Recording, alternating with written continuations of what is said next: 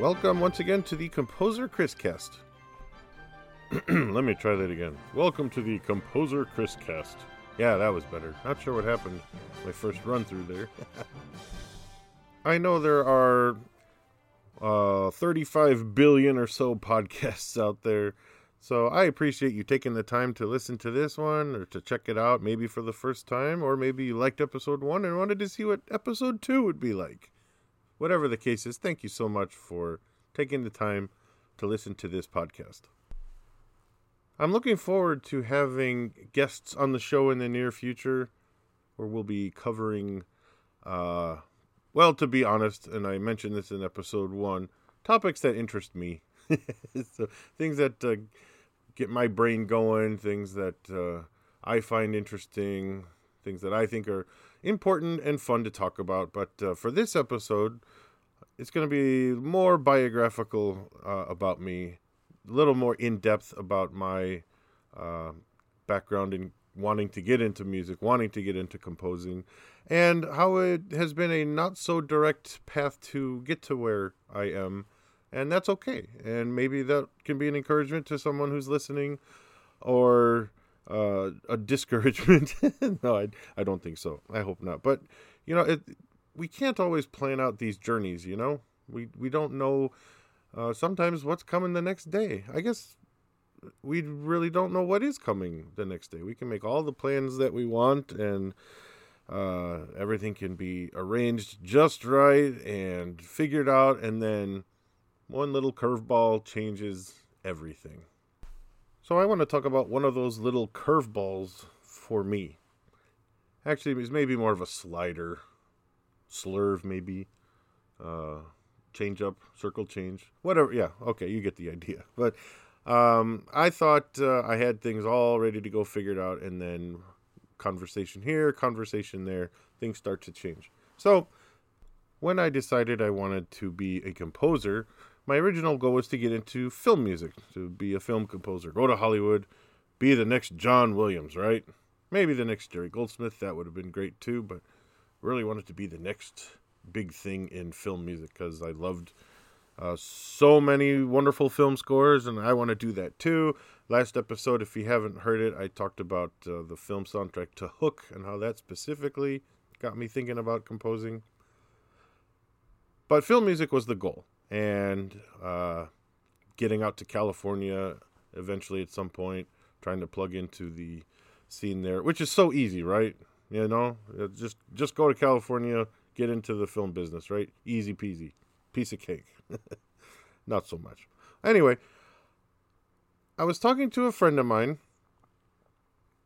This was, I believe, in the summer between my sophomore and junior year of college. And it was a friend who was taking doing some summer work, summer classes, and we hung out a lot over the summer. And in talking about what I wanted to do and go to California, to be a film composer, this friend said to me that I shouldn't limit myself to that.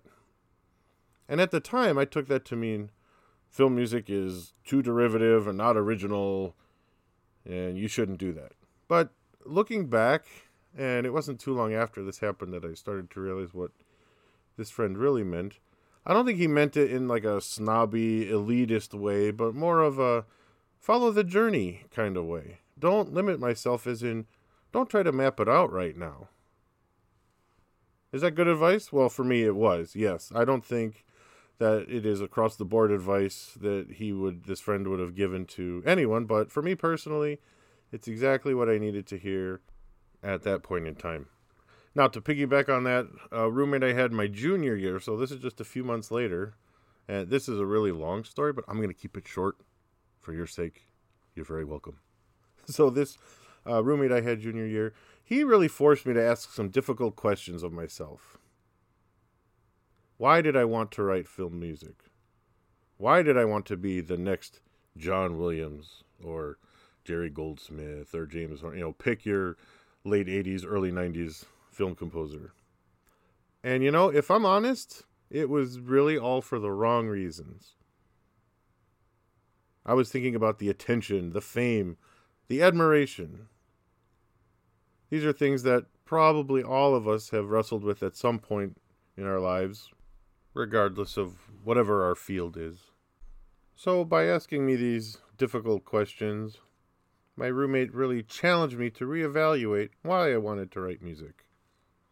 I mean, obviously, I had some aptitude for it, I enjoyed doing it. But what was I going to use it for? Was I going to use it for myself or others? Would it build my own self worth or edify others? This is also one of the questions at the root of the Christian faith that I've held my whole life. I've got this talent, I know how to use it, but what will I use it for? Now, all of this that I'm sharing is all descriptive. This is what I was thinking, this is what I talked about. I'm not saying that this is prescriptive, as in everyone needs to do what I did and learn what I did. Absolutely not. We all have our own journey that we all have to figure out. Looking back, it's funny to think about talking to my 19, 20 year old self and saying, Nope, not film music. You are going to be a college professor. I would have said, What? No way. I think that uh, several of my college professors would have had the same reaction. But that one step back led to a different step forward, then another, then another, then another. Fast forward. And suddenly that is the path that I was on. And as I continue this podcast, I'm sure we'll get to some of those different steps all along the way on the journey as well. So even though I'm not pursuing a career in film music anymore, I'm still a big fan. I still listen to it. It still impacts my writing as much as anything else. I will never shake the influence of movie music on my stuff because that was at the root of what got me interested, you know? So it's always going to be there, and that's fine. So there will always be, and people are quick to tell me, oh, I heard a little John Williams in that. Oh, okay. Yeah, thank you. uh, but other film composers that uh, my writing, Thomas Newman to a great extent, Jerry Goldsmith. In fact, the older I get, the more I'm intrigued by the music and approach to film music of Jerry Goldsmith. I'm sure that'll make a fun episode sometime to talk about. But the influence, the enjoyment is always going to be there. Always influence my writing. As an example, the theme music I've chosen for this podcast is a piece I wrote called Crossover. And I originally wrote it to be what a band piece would sound like if it was played by an orchestra. that was the approach that I uh, took when I wrote it. Uh, hence the crossover, a band piece for orchestra. And as I was working on it and heard it performed, I'm fortunate to have it uh, performed a couple times the last several years. Uh, but as I heard it, I realized, yeah, this really sounds like film music. so it's always going to be there, and I'm fine with that. But I want to talk about the crossover a little bit uh, something that I'll regularly do, or I'd like to do in this podcast, is talk about some of my music in a little more specific detail. So, everything I just said is going to springboard into talking about crossover. All right, so I have moved at lightning speed to my piano. So, I was sitting at the piano one day, as one does, as a musician often does, and I got this tune going in my head went something like this.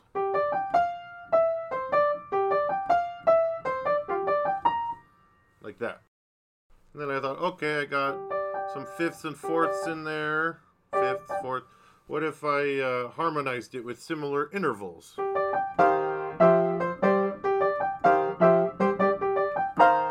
Like that. Oh, that sounds kind of cool. Which, by the way, is generally the decision making process I go through when I'm writing music is, oh, that sounds cool. How very highbrow, you know? So, taking that idea, I sort of reverse engineered everything else for the piece out of that idea. So, the opening fanfare is based on those same intervals from just going in different directions. So I've got the fourth, and I've got the another fourth and a fifth between the two. So uh, taking the building blocks that were in that initial motive come up with stuff like, and then later ascending fourths just like that. I try to write a lot of my music that way. Take what's already there and uh, transform it, edit it, lengthen it, cut it, you know, whatever, and uh, see what new material can come out of that. Now, that's certainly not a uh, groundbreaking compositional approach, but uh, it's one that's worked for me and one that I enjoy going through. So I have that opening motive done, and it's in uh, seven, eight meters, like one, two, one, two, one, two, three to start. So I have a full beat rest at the beginning, and then one.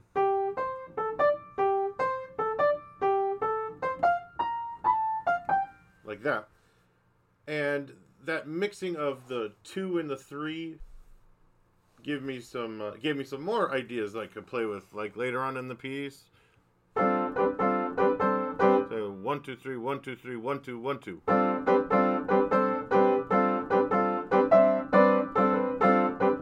Things like that.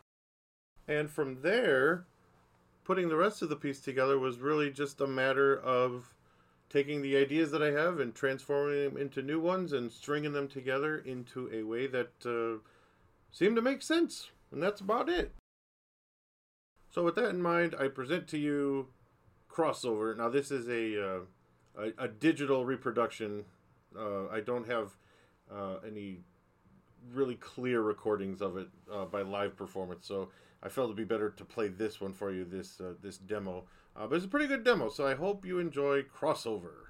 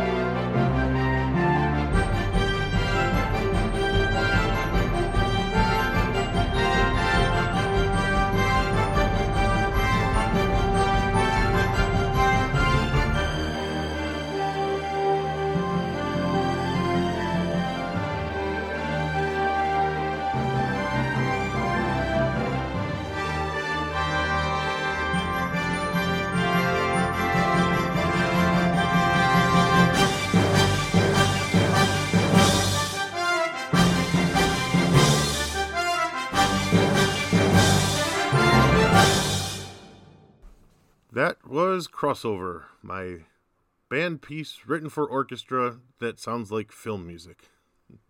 and uh, I, I really like the energy it has. I thought it'd be a great way to uh, kick off every podcast episode of this show. So thank you so much for listening. And with that, we will wrap up episode two of the Composer Chris cast. Like I said, I know you have no shortage of options of podcasts to listen to or other things to be doing. So I really appreciate you taking some of your valuable time to listen to what I have to say, both in verbal form and in musical form. So until next time, you have my most humble gratitude and thanks, and talk to you later.